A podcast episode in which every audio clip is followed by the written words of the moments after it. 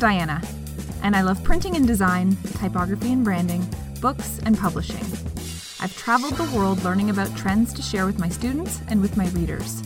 But I haven't forgotten where I started writing papers about paper on paper.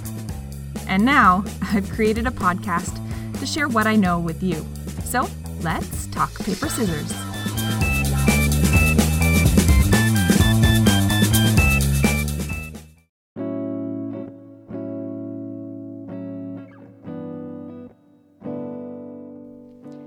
Equity, diversity, and inclusion. Human centered education in the midst of a technological tidal wave. Student well being in the classroom and beyond. In this three part series, I am thrilled to be able to sit down with three visionary educators who are shaping the trajectory of students and society at large through their work. A couple of years ago, I created a series all about the virtual reality of education, having just completed a full year of virtual teaching during the pandemic. I learned a lot through speaking with different voices in education, both locally and globally, as well as reflecting on my own teaching practices. It's pretty incredible how virtual teaching and learning pushed us all to grow and soften in different capacities. Now, two years later, I've been thinking about the ways in which teaching is continuing to shift in light of opportunities and challenges faced by all participants in the classroom. I can't wait for you to hear the ideas and the stories and the insights from the three guests featured in this series, including Gail Ann Wilson Mitchell with the Alberta Teachers Association, sharing her life experiences and work in the space of equity, diversity, and inclusion. Dr. Anna Rita Moraes, chair of George Brown College's School of Design on human centered classrooms. And finally, Dr. Robyn Bourgeois, professor, activist, artist, and vice provost Indigenous engagement at Brock University, speaking about her approaches to student well being. I've asked my good friend and colleague Nat Lumby, who is the interim chair of the School of Graphic Communications Management at Toronto Metropolitan University, that's a mouthful, to co host these three episodes with me. She has a passion for education, pedagogy, and making the world a better place through her leadership. Welcome, Nat. I can't wait to learn more about all of these topics alongside you. And I'm curious, what are you most excited about in the forthcoming conversations? I'm so excited for this lineup of speakers in this series, Diana. Thank you so much for including me. Um, for me, the experience of education at any level, whether it's at home or as part of a formal um, institution like a school, it's all about becoming a better human and in turn, that creates a stronger society. So, at the heart of all three of these conversations are really educators who take a student focused approach in building that humanity. As an academic, I'm sometimes criticized for being too soft with students. And so, colleagues might say things like, you know, you're not helping them because um, out in the real world, quote unquote, um, nobody will do this uh, type of support. And I believe that students who are shown a little bit of empathy will carry that forward into their workplaces. And I mean, realistically, the, real world needs a shakeup anyway. And so I hope that these three conversations will help to highlight some of the strengths of student or human first approaches to education, and at the very least, help to unite educators who have already seen how successful um, this particular approach can be. Really excited to talk to uh, these three educators. In this first episode, you'll hear from Gail Ann Wilson Mitchell. Gail Ann is a cultural diversity educator with over 20 years of experience as a high school social studies teacher. She's committed to building capacity in aspiring diversity leaders after experiencing racial marginalization due to the underrepresentation of black female teachers in Alberta. Gail Ann focuses on cultural inclusivity in education, centered on pedagogies that dismantle systems of oppression. She also consults with businesses, government, and community groups on how to intentionally address anti Black racism while building inclusive communities. Gail Ann is an accomplished public speaker that has led professional learning presentations and workshops for many school divisions and universities throughout Alberta and across Canada, promoting opportunities for collaboration in areas of common interest. She is also an award winning journalist on the topic of anti Black racism in Alberta schools. Her alma mater is the University of Alberta, where she graduated with a B.Ed and a Master of Arts in Communication. Just to give you a bit of a backstory, Gail Ann, and I met in graduate school in Edmonton in the spring of 2013, almost exactly 10 years ago. We instantly connected at a meet and greet held the day before the start of classes and thankfully exchanged phone numbers. It's a long story, but the next day, curled up in a ball in my rental apartment after having eaten bad food, she was literally the only person I could reach out to, having met her only hours earlier. Without hesitation, she showed up on my doorstep with food in hand, quite literally saving me that day.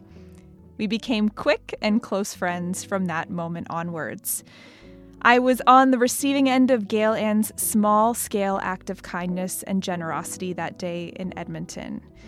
Now, an entire provincial education board and its staff, students, and stakeholders have the great fortune of being on the receiving end of Gail Ann's large scale acts of kindness and generosity. In this conversation, Gail Ann shares her reality growing up being the only a young black girl, and then woman and educator in Edmonton, including sharing her experiences in school. She describes important parts of her work, including her take on what she calls the six letter word, its historical context, and its role in modern life. Gail Ann shares beautiful, vulnerable, heartbreaking stories about her work as a teacher and her forthcoming role in the Alberta Teachers Association, including describing the single most racist act she's ever endured. There's so much more captured in this conversation that ends with a powerful, accessible next step called to action for educators everywhere in fostering greater equity, diversity, and inclusion in their classrooms. Let's listen in. Gail Ann, welcome. Thank you for having me.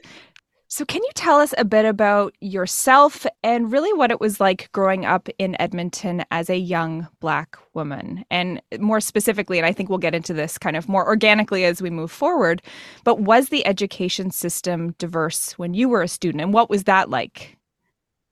Absolutely. So I'll start by telling you just a little bit about myself. I uh, call myself a newcomer of over 40 years to Edmonton. Um, we can tack on a few years past the 40, but uh, my family migrated when I was uh, very, very young. In fact, so young that I hadn't even picked up an accent leaving home. And that was a very interesting part of how my identity formed. Um, after moving to uh, to Edmonton, uh, we moved into um, some parts of the city that would be considered areas that more um, newcomers, I choose to use that term versus immigrants, uh, there were greater newcomer settlements. And so um, our initial uh, move took us to a part of the city where there was a greater concentration of folks that would identify as Black, more specifically Caribbean Black. Um, and from myself, coming from the Caribbean, I'm uh, I originate from Trinidad. So, um, spending a little bit of time in those spaces, um, there really wasn't as many opportunities for work. The busing system and things like that didn't really afford my parents the chance to to have access to get to work very easily. So we moved to the south side of Edmonton, and I mention it because uh, in terms of um, in terms of settlement, there was a really large concentration of South Asian folks that had settled in that area. And the predominant number of Caribbean folks had settled in the north side of Edmonton. So I spent quite a bit of time growing up without seeing a lot of people that look like me. I didn't attend schools that had a heavy concentration of kids that look like me. And ultimately, it really shaped how I saw myself. And I would say that carried into probably about three decades of my life. So Edmonton itself didn't have the same um, the same uh, community building that you would see in more metro areas like Toronto. So all of those are pieces that really, really impacted what it was like for me um, to grow up in this community. Quite honestly, I spent uh, a lot of my time, um, you know, seeing myself as, uh, in some t- in some cases, an imposter. In other cases, I felt that I really just was not the acceptable student at school. So when I think about the education system specifically, and I think about especially my my early years in education there were some incredible challenges to going to school that i didn't recognize as challenges as a child but definitely later on. So i'll give you an example. Um, some of the earliest memories i have were sitting in math classes in grade one and grade two and we had these workbooks and they were just like math problems and columns and you would just do speed math going all the way through it and there was a couple of students that were um, south asian and holy smokes they could just they could navigate those math problems so quickly but i couldn't. Um, i really really struggled with that. And you know what made it more complicated was that i was a really tired kid. Uh, we had a working family and so sometimes that work meant that we weren't at home in the evening. We my parents had cleaning jobs on top of their regular jobs and as young kids we would be taken along. So really didn't necessarily promote um, academics to the extent that some of my my peers were um, experiencing that.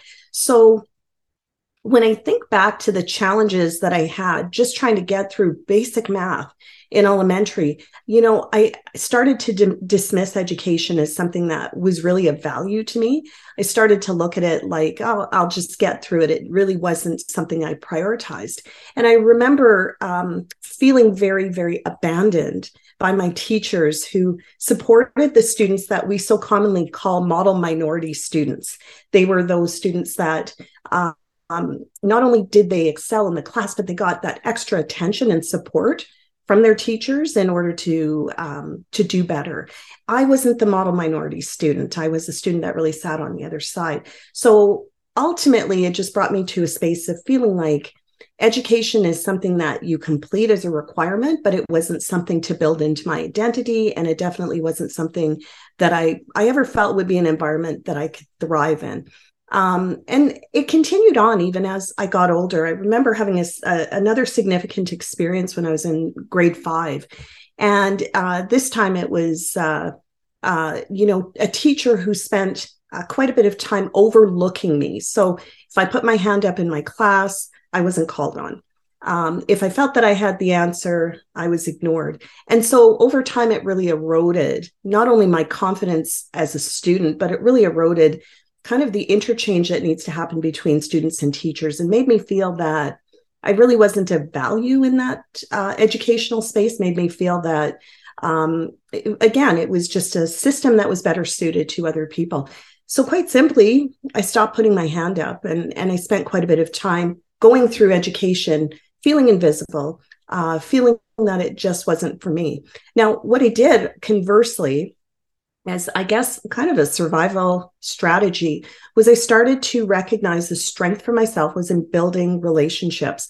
So I wasn't the strongest academically, but what I can tell you was I became the class clown for quite a bit of my education. Um, I wasn't disruptive, but I I started to actually create quite a few uh, friendships, and I built a lot of community with uh, with people, especially other students that were struggling just like myself. And ultimately as i i look at how that transformed much later on and how i had to really pivot my thinking around education the roots of education for me as a young black child didn't start with this desire to um, to really advance education. It actually started with the importance of building relationships. That's a really uh, heartwarming story. Um, i wonder then how uh, uh, Gail Ann, you move from sort of the forgotten child into the role of educator, right? Like, could you get tell us a little bit of the backstory of how did that little girl choose to become a teacher? Well, it's um thank you so much for asking that, Natalia. It's um I love to always be able to um kind of think back to what those moments were, especially recognizing that it didn't start out um, you know, in, in terms of being a, a clear cut path to a career or a profession. Um, you know, I, I say quite simply that it started because I was encouraged to run, not write. And so, what I mean by that is, as a child, academically, I didn't get the kind of support that I, I, hope that I've now, you know, shared with students that have come through my classroom. But I really wasn't encouraged to really pursue academics. And so, my strength at that time, especially going into junior high and high school, was in athletics and actually also in music. So, I had quite a bit of strength in the arts and quite a bit of strength in athletics. And so um, I was, Diana does not know this, but I was a really fantastic flute player for quite some time. And um, it gave me a lot of the confidence that I needed that I, I really had felt was lacking. So it also gave me purpose to start to feel like school was a place that I belonged. So, especially in those music classes and, and of course in the gym, did I ever thrive? Um, but I was also recognized um, and very esteemed by my teachers in those spaces. So, moving into high school, I spent more time in athletics and became, um, you know, somebody who was very successful, specifically in the area of uh, soccer. And so um, it was an interesting uh, moment as a child. I had not played soccer um, formally. I was one of those people that just, you know, kick a soccer ball around. And I was asked one day by a coach to just come and try out for the team. I said, Well, I don't play. He said, Well, you can run fast. We just need somebody to chase the ball. And so I got out there, chased the ball, was pretty successful with it. I didn't know what I would do with it after I got it, but I, I reached it. And after that, they coached me. They developed me um, into a player that went on and actually uh, from there I was able to go to university and uh, receive a scholarship for it. So I was very lucky. Um, but it was that coach and it was also a couple of teachers in athletics and phys ed that really started to um, shape the way that I could see how that relationship building component could work. So the shift for me was um, in terms of moving into education came when I realized that relationships could actually matter if I move into education. I didn't look at education as a space to prioritize um, you know, to, I don't want to say not prioritize academics, but for me, it was a space where um, the building of relationships so complemented content that I would be able to navigate that space. I could finally see myself there. Um, but I do want to just say it was interesting because when I entered into education, I enrolled myself in this program. Um, I remember saying to myself, I think I just want the degree. I don't think I actually would like to move into the profession. And um, I had a class that I was student teaching, and they said, you know, no, you really do need to move uh, into this. You need to become a teacher. So I thought, okay, you know, I could probably give it a try for a couple of years, but I still didn't feel confident academically. And this is me enrolled in university. And I remember being 25 years old when I had the first message that was ever given to me about strength in academics. And it came from a professor that scored me at 99 out of 100 on a paper I wrote. And it was the first time in my life that I ever felt smart. And it was powerful enough for me to look at that person, look at the content that I wrote, and finally say, I think I might be able to do this. I think I might actually be able to teach. Um, but it came from a number of different uh, spaces. So, as mentioned, just the influence of having some folks that said, I see you, but I see you, you know, in terms of uh, working in this space, which was phys ed. I also see you in terms of being a person that could work in a school because you are smart. Those were the things that ultimately I, I had to put together. But it, it took quite a bit of work to actually see that education could could in fact be a career path for someone like myself. Oh, Gail, you have got me. This is obviously audio, so people can't see my messy, messy face. oh my gosh, but, oh, yeah, you are incredible. Incredible. Oh, thank you. Yep, this is a messy. We're we're a hot mess.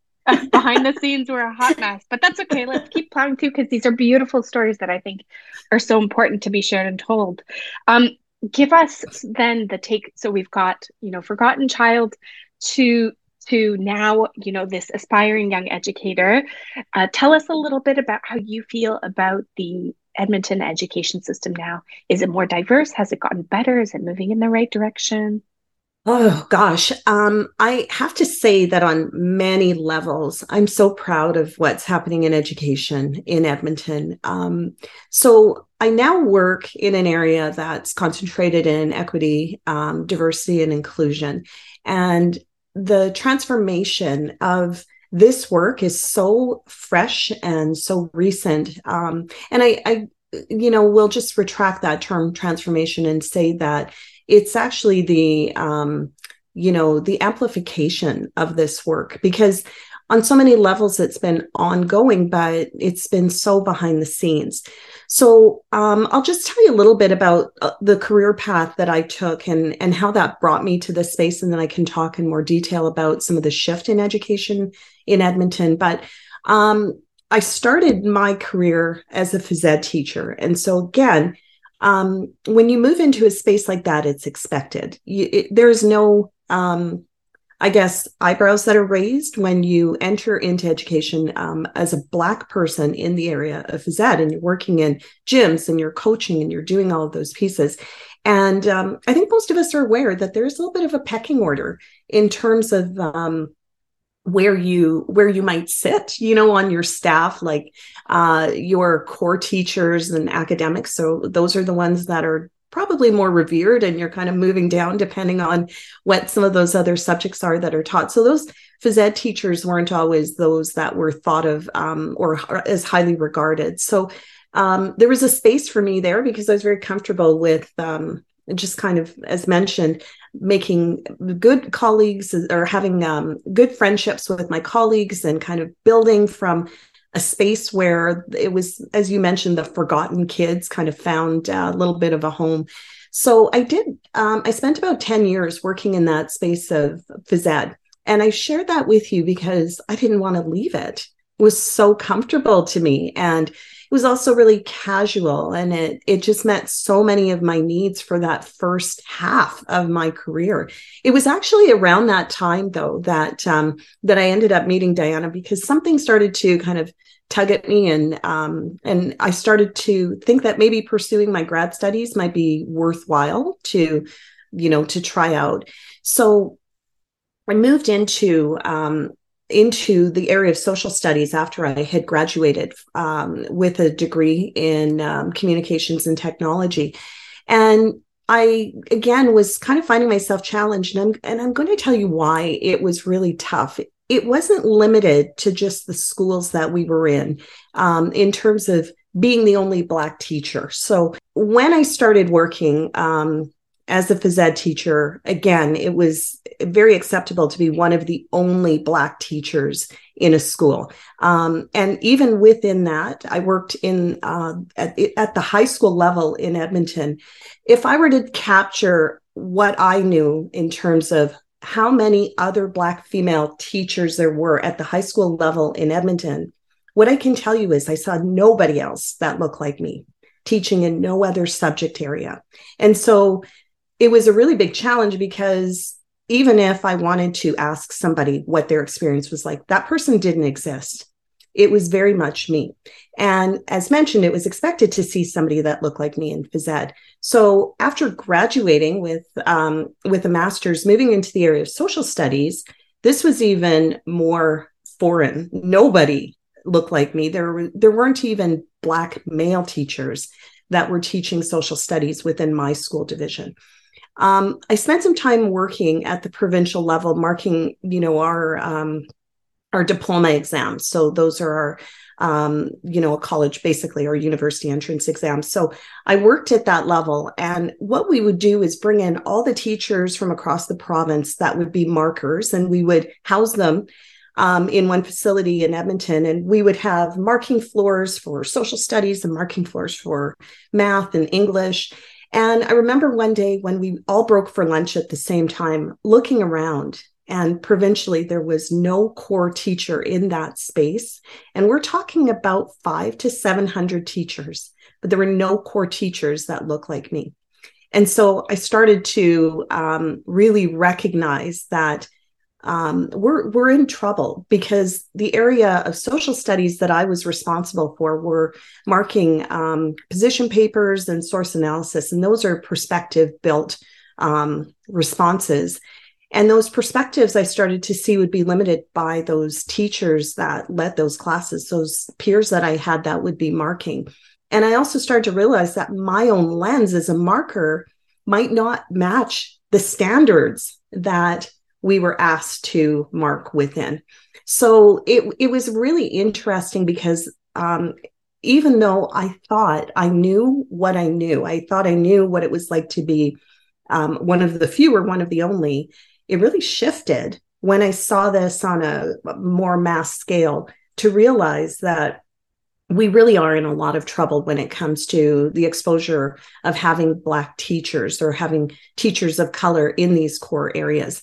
So, fast forward that to uh, the last day that I had in the classroom, and that was March 13th of uh, 2020. And of course, we know that's when the pandemic hit.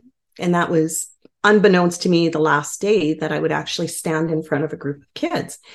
Um, during that period of time, you know, working offline, I, I actually was seconded to do some work within our school division in the area of um, curriculum and learning support. So I started to actually see some behind the the um, behind the picture pieces, which was great. These were um, opportunities for me to see exactly what our curriculum was promoting. And so many of the things that I started to recognize as a social studies teacher was the voice of, you know, or the perspective of colonialism in these lessons. And I started to really even challenge what I had taught and how I had adopted um, so many of these perspectives in my own teaching within the the 20 year or excuse me the 10 years that i spent teaching social studies. And it again brought me to this space of huge alarm like how could i have actually advanced some of this thinking? So bringing me um like creating that awareness from just seeing what was what we actually had built our curriculum around started to give me um you know start to pose questions for me about how to advance the work of equity, diversity, and inclusion in educational spaces. And it was almost as as I started to think about it, opportunities started to awaken. And I'm not really sure how, you know, it was kind of the universal conspiracy to bring all of this into manifestation, but it it happened just like that. I mean, that was also um, simultaneously at the time that we had the social awakening that came with the death of George Floyd. So there started to be a calling for teachers that look like myself, teachers of color, to come in and speak and to um, to create awareness or to work on different types of initiatives. And one thing that I realized that I did was say yes to everything. It became really important to proliferate as much as I could in as many spaces because my thinking was if I don't say yes, then they won't. Not only will they not call back, but they'll drop it altogether. Um, so I ended up moving into uh, the space of EDI with the school board based on a lot of the work that I was doing in community building, based on some of the work that I was doing with um, with our uh, local union, based on um, some things I did with government, et cetera. So this began began to be a place for me that was so similar to my start in education, where I realized that I didn't necessarily have every competency I needed in EDI. I wasn't necessarily trained in EDI. But what I did know that I could do well was build those relationships, was to build bridges. And an approach that I used was to make sure that the folks that I shared conversations with or spoke to understood that we actually all have a responsibility to build this together. So there are those moments where some folks say, call it out in terms of uh, racism and issues surrounding that. I'm a believer in call it up. How do we actually raise the tide for everybody?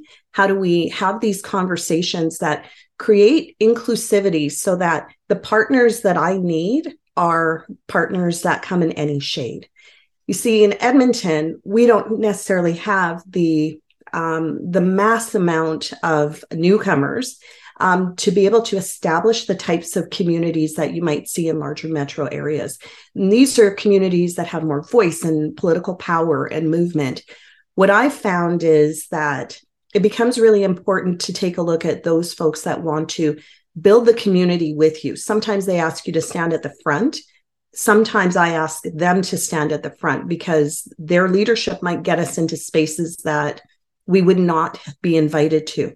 But it's very important for me working in this area to see that folks that um, that come in any shade are people that need to have the same level of passion for change as I do. And the only way to do that is by establishing really solid relationships that are built on trust.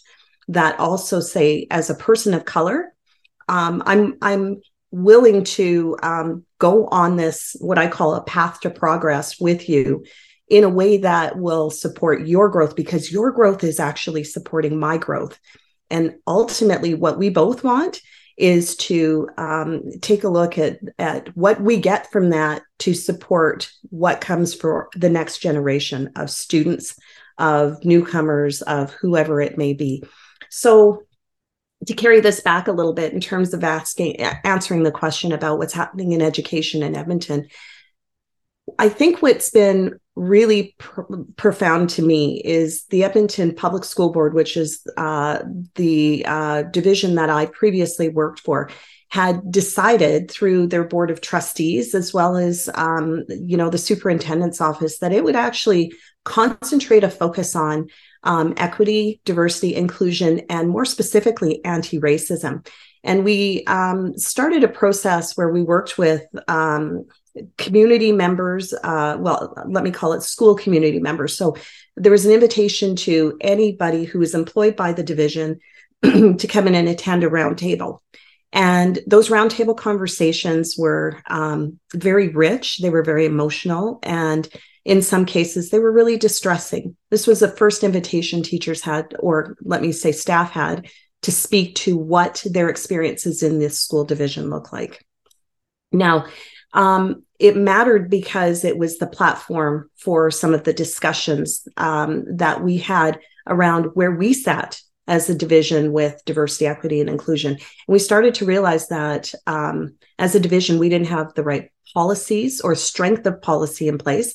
The language needed to um, be strengthened, and the overall tone and messaging that goes out to our staff from the superintendent's office needed to be one that was clearly articulating um, that there was no longer an acceptability for practices that were not based on diversity, inclusion, and equity. So the school board itself started to make these big shifts. And along the way, they invited me to be one of the folks that got to sit at the table, one of the folks that got to um, work with the type of language that would be used in policy, one of the people that got to um, even advise when we had challenging situations. So I think that when I look at what's happening specifically in that school division, it's one in my future work I'll refer back to and believe that um, the template that they've established is one that could actually be used in places that are wondering what their steps would be, wondering what it would look like to begin to adopt this type of work um, on a large scale.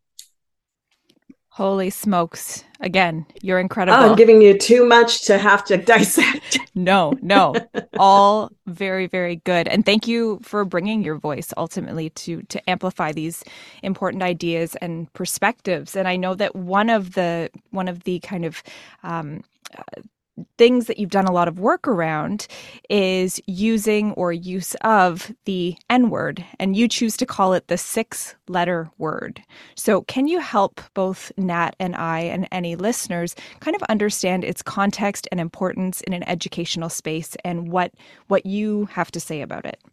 Yeah, thank you so much, especially for the invitation to talk about this. Um, I have to start by saying, whenever I um, begin this discussion, there's a huge amount of vulnerability. Um, and, and I'll explain it all in detail. So, again, um, I am a descendant of chattel slavery, so origins coming from Trinidad. Now, the vulnerability is not in talking about that part. The vulnerability is in sharing this perspective. It's not an academically researched perspective. It quite simply is my own contextualization of how I've had to um, how I've had to work with that term in educational spaces, how I've been asked to teach other people to um, to make some shifts in thinking. So it kind of begins this way. I um, first of all, I, I don't call it the N word anymore because quite simply, words are negotiable. A lot of people will take a look at um, who can use it and who can't. And so, a little story that I kind of use to reinforce this comes down to an invitation to my home. If I were to invite you to come into my home for dinner, and um, you come to the door, you ring the doorbell, and when the door opens, I'm standing there with my mother, and I introduce you and I say, Hi, this is uh, mom, this is so and so. And back to that person, I would say, This is my mom.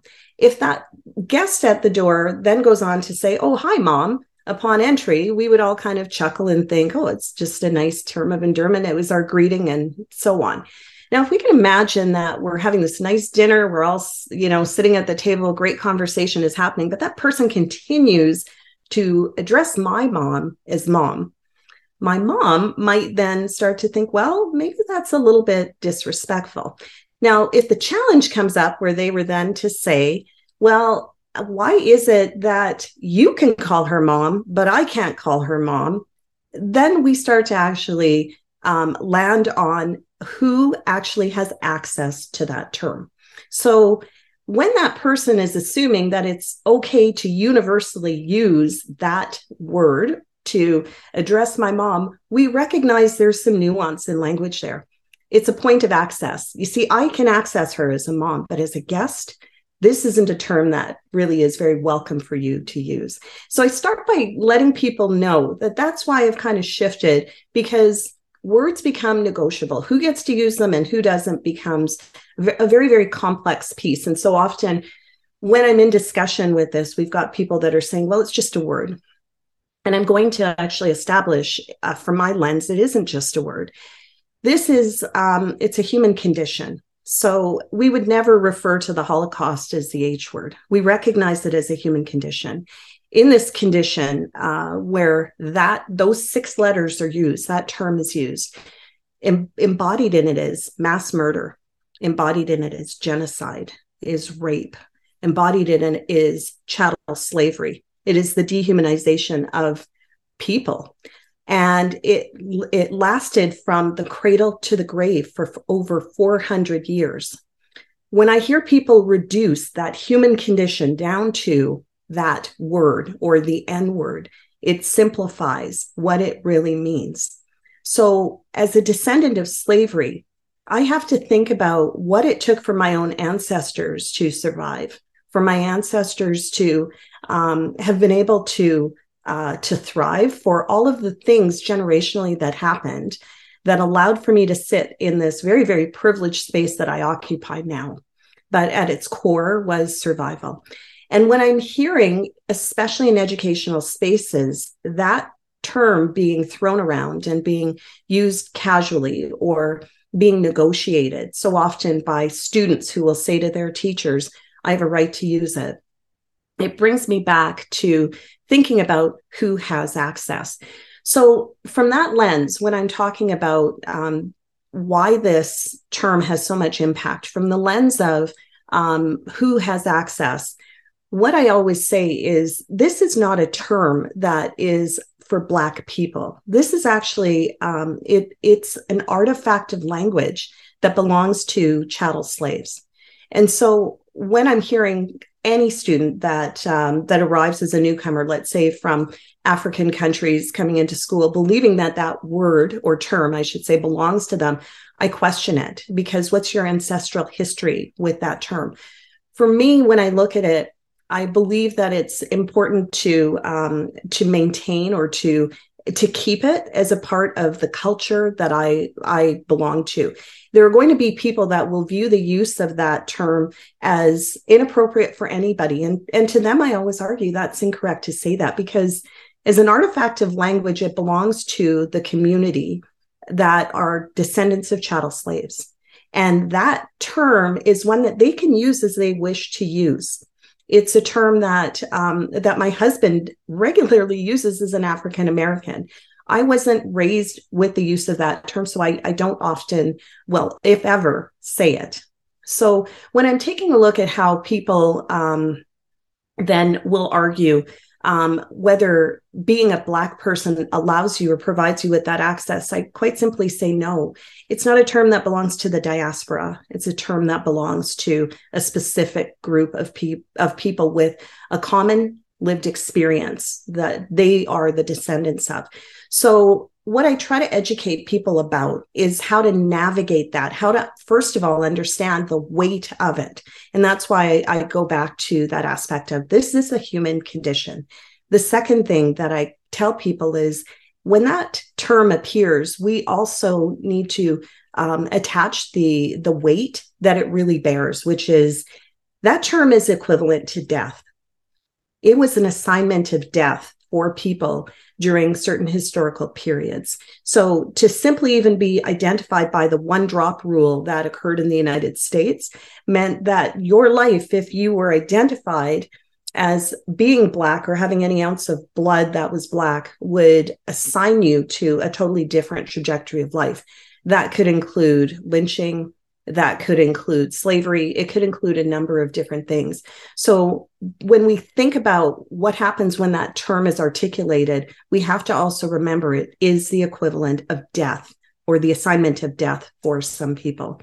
And then the other piece that i try to really land is when we hear that term being used we have to consider when and where. So in educational spaces, teachers will say to me, Well, I've walked past a group of students in the hall and they they use it and I don't know what to say because they call me racist if I tell them not to use it. And I say the same thing to them. It's not acceptable in educational spaces because it also lands on safety. We really don't know how people are reacting. That might be passersby. That might be people that are just kind of going along with it. So they're in the moment with, um, with those that are saying it. And they might just simply be complying, but there is aspects of safety. I want you to look at it this way. Um, we don't know for some people whether that term has been used on them twice on the way to work. We don't know for a child if uh, the night before there was levels of abuse at home and that term was actually used or weaponized against them so when i'm talking about this you know i, I want people to really understand there's a huge amount of gravity to it and they, we ultimately all need to have an awakening about the impact that those six letters have, um, quite simply because they shouldn't be used um, in educational spaces in a casual way. If we're looking at the way that um, folks that are descendants of slavery will view that term within community, if they choose to embrace it because it can be community building, we have no right to step in and to um, uh, to determine whether it should be said or not said, it's part of that community to use as an artifact to build on in any which way that they see fit. So there's quite a bit of complexity to it. But what I try to say is in educational spaces, always know. And what we fall back on to say to any student or anybody using it is that it's not safe. Uh, when we're looking at this in other spaces, let's let that community that that term belongs to make those decisions about how they wish to use it. Thank you. Yeah, words words matter so much and I truly appreciate your vulnerabilities and and sharing all of that perspective because I think it is so important and I I learned a lot there. So thank you, Gail Ann. I I also maybe if we can maybe uh, turn a, a corner if you will or switch gears. I'm really curious and I want to know more about your new role in the Alberta Teachers Association. So that's starting soon, I know. And what are some of these kind of the opportunities that you're excited about in this new role? And what are some of the challenges that maybe you anticipate coming up against? Well, thank you so much. There's uh, probably so much to talk about. I do begin that role February 1st, and that's um, very, very fast approaching. so, um, the role itself is called um, an executive staff officer of professional development, and so part of the um, the pieces in which I'll be working is to support the preparation of uh, of future teachers or candidates to the profession. Um, of course, I'll be providing ongoing professional development to uh, to our members, and I'll also be sitting in agency to make representation to the government in any matters of educational policy. At its core, what um, I'm really asked to do is to be a strong advocate for public education um, and that's with organizations that could be locally, provincially, nationally, or even internationally. And so all of these are um, going to be folded into a job that's going to be taking me to many, many different places that I hadn't necessarily, um, I don't want to say traveled to, but I hadn't spent a great amount of time in within our province. So, for most of my life, I've been located regionally in um, central Alberta and Edmonton. Um, I did have some family that was in northern Alberta and have familiarity with that part. Um, southern Alberta for me was uh, a place that I traveled to when I was um, uh, in college playing soccer, but wasn't a place that I spent a lot of time. And I've now been designated that region of uh, the province to um, go in and to do some work on files, especially with those um, in some of the post secondaries down there. So, where it brings up some challenges is um, it's kind of interesting. Number one, there would be an expectation that I would be bringing this EDI lens to the work that I'm doing. However, um, I am an ambassador for the Alberta Teachers Association. And so I do need to maintain um, the voice, the consistent voice that they ask um, to be shared and represented in some of those spaces. But being the only person of color uh, currently working for the association at this level, it's interesting because just by presence, is part of the hope that we can start to introduce some shift and change. So, although um, some of the messaging that I have to advance needs to be pretty consistent with the messaging of the association, I think that it speaks a lot to being a person of color sitting at a table who might be the only person of color to have ever sat at some of these tables. Um, and to be able to actually, uh, you know, work at the level that I am demonstrates that there is space for people um, that look like myself to be able to impact some of the changes that we know need to happen um, in education around equity, diversity, and equality.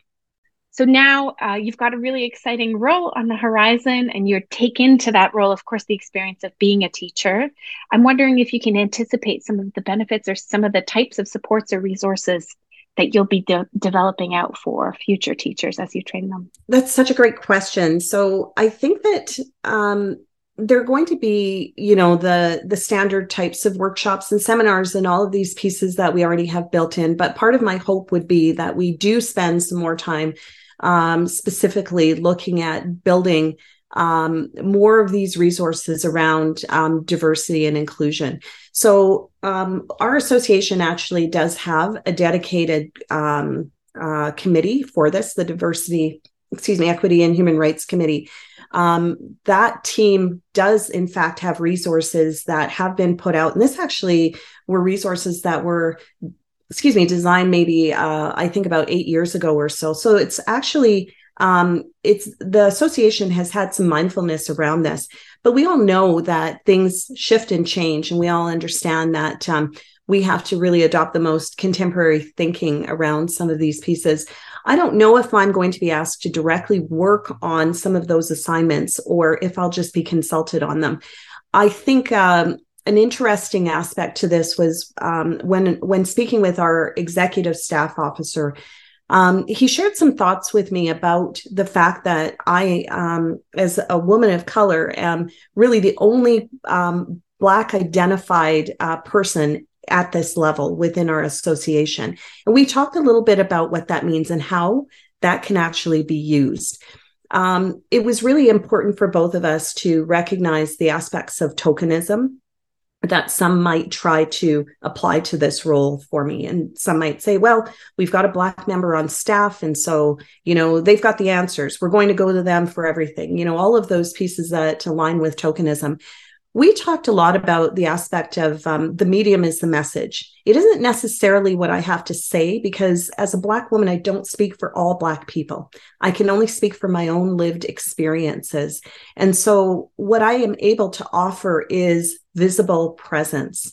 And it carries a long way, especially in the role of um, of our new teachers coming into um, into education and seeing somebody that looks like them that can um, achieve or can move into spaces that normally there wasn't an invitation to move into. So there is a lot of, um, especially from my lens, there's a lot of emphasis on the medium as the message. So um, I view what I'm going to be doing in this role as being consistent with all of my peers. However, being placed at the table is what's going to potentially shift some of the questions. It might potentially shift the way that um, that I'm addressed, and it might, um, you know, really allow us to amplify some of the things that we kind of just let stay under the surface because we're not faced with challenging them. And speaking of some of the shifts and some of the exciting things that have been kind of that you've been involved in in the last year or two, um, I want to highlight a magazine piece that you brought to life that was entitled Strength, Resilience, Courage Black Teachers Share Their Stories. And this was for the Alberta Teachers Association magazine. And it received gold for Best Editorial Package Print for the Alberta Magazine Publishers Association. So that was a mouthful. All is to say, you did good work. You won an award. Tell us about this exciting accolade and really its importance in your work. Well, um, it absolutely has been um, not just a career highlight, but a lifetime highlight. I had shared with you before what it was like to be told um, or to be the implication of not being smart. Um, this was probably one of the most pivotal moments in my life to um, have to accept an award for writing um, where did that come from? You know, that's all it was running through my head when I was standing at uh, at this podium, um, you know, sharing thanks. So um, this this was really um, it was a design of um, the Alberta Teachers Association and their commitment to sitting down with Black teachers uh, in June of 2020, and the question was, what can we do to help? And so as this um, this project kind of took shape, it started from a couple of initial conversations, um, especially um, with our president Jason Schilling, who I would have to say is somebody um, that I would view as being uh, so progressive in his thinking and saying this has to happen. It took us uh, probably about I would say close to 18 months to get everything all pulled together. And what we needed to do was to um, invite writers. We needed to invite people that wanted to work on the project in different ways. So some were historians, we had um, some artists, we had a whole bunch of uh, people that just had stories that needed to be told. Now, the catch was this none of us have ever written um, in a capacity that was that brought us to publishing. None of us ever had the experience of writing like that. So we were placed in the hands of some really amazing editors. And they worked with us. And in um, in my own situation being invited to work as one of the guest editors there were a few pieces. I wrote four pieces for that um, editorial spread. There was some of them were very difficult to tell. There was a story that i shared with them about one of the most racist experiences that i ever um, had to uh, experience as a teacher, and it came down to a parent coming into uh, into a school meeting with myself and a principal, and looking at me after being unhappy with his child's grades, and standing up, hovering over me, pointing at me, and saying, "I do not want that black woman to teach my child." And sharing that story, you know, when I tell it to people, I have a lot of control in that. But the process of having to write that story and reduce it down to 800 words or 900 words, there's there's something that really create it created quite a bit of crisis for me, to be honest. Uh, there was not only a reliving, but we always have to remember racial experiences or trauma experiences. And so, spending a year and a half really diving into that that piece of trauma, um, it was very cathartic. I did come out on the other side of things, but it was also uh, something that I didn't want to originally share. I didn't want to share it because so commonly people will believe that when you hear the most tragic, the largest racist story, that that's what racism is. It really isn't. I call those campfire stories where I share a bad story, you one up and share your next bad story or whatever it is. And at the end of it, you know, we just have a series of bad stories with no real opportunity to ingest that and to reflect on it.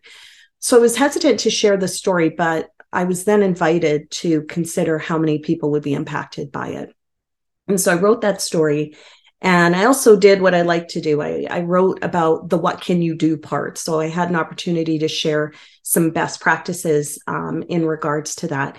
But we also had other teachers that contributed. We all put this collection together. And when it was all done, um, we released it. We let it go. And you know months later it came to print and we celebrated because there we are you know it's uh we're immortalized.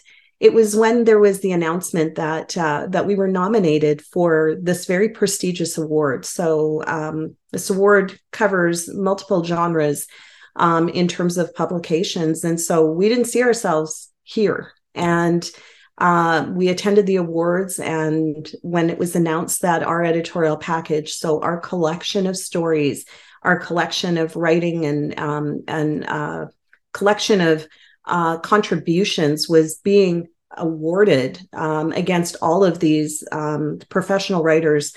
So many of us didn't even really know what to do with that, but it really took us to a next level of confidence in education.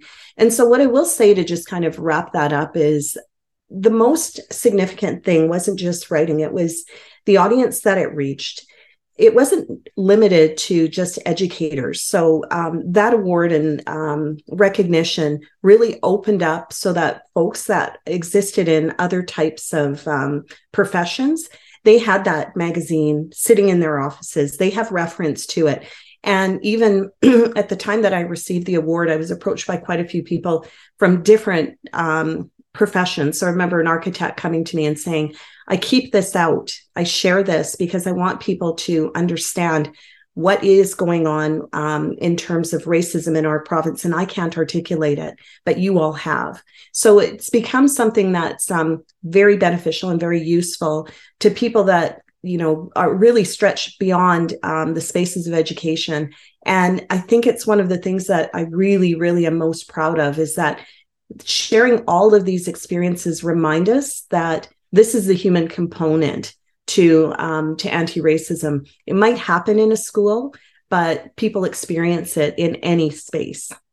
That this magazine also is, from a design perspective, just speaking to my own background, is quite beautiful, and I hope that everybody takes a look at the the issue. Maybe Diana, you could link it into the podcast.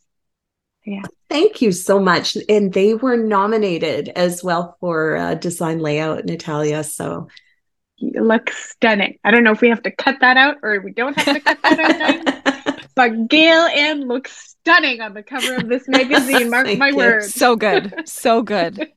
Uh, but I was just going to say, uh, Gail Ann, this is kind of a new way of relationship building. If you're kind of thinking about the the narrative throughout your career and throughout your early life is this relationship builder. This is a new way. You're now building relationships on people's coffee tables, which is kind of ah. an incredible thing, right? It's it's a whole other whole other world.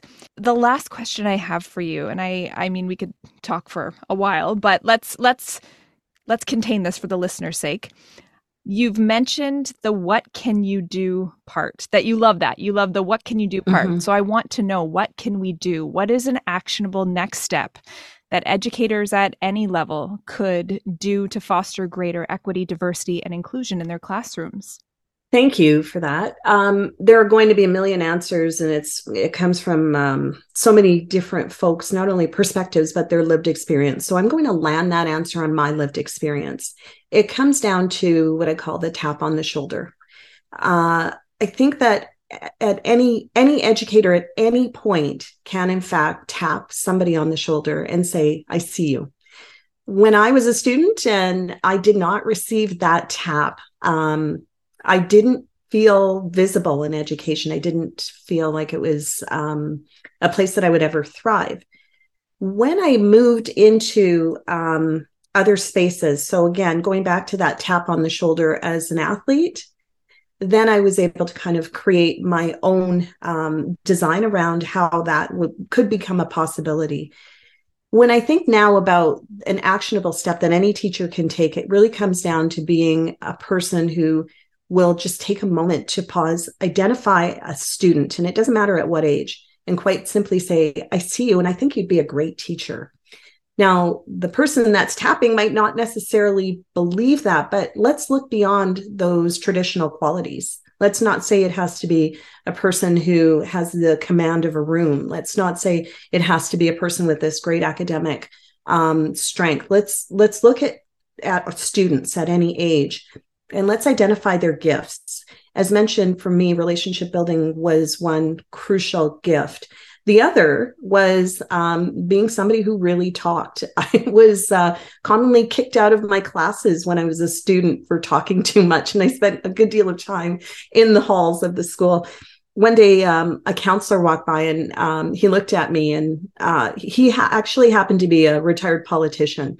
And so I was getting ready to go into high school. It was the end of junior high, and he looks at me and he said, Whatever you do, don't stop talking. And it was the most magical words to my ears because it actually was the seed that was planted for me to, to eventually become an educator.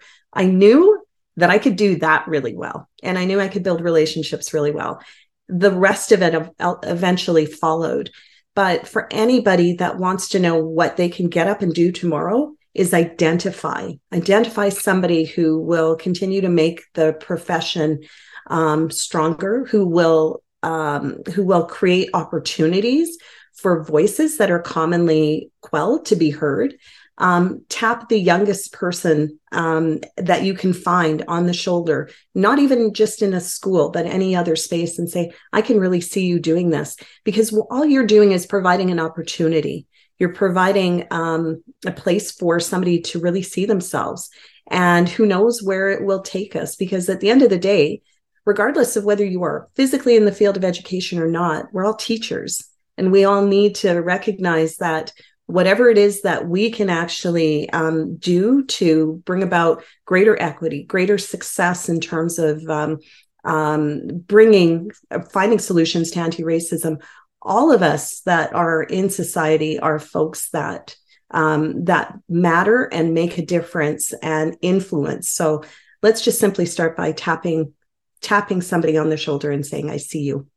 Mm, powerful. And you are incredible and magic. You are pure magic. So thank you so much, Gail Ann, for chatting with myself and with Natalia today. It's been an absolute pleasure. And I can't wait to see the more magic that you bring to this next role and, and what you're able to what you're able to change and grow and evolve for students Thank you so much, Diana. I appreciate uh, the time that both you and Natalia have uh, put into uh, this conversation and the invitation to just um, share some thoughts with you, especially about my own lived experience. So I appreciate you both so much.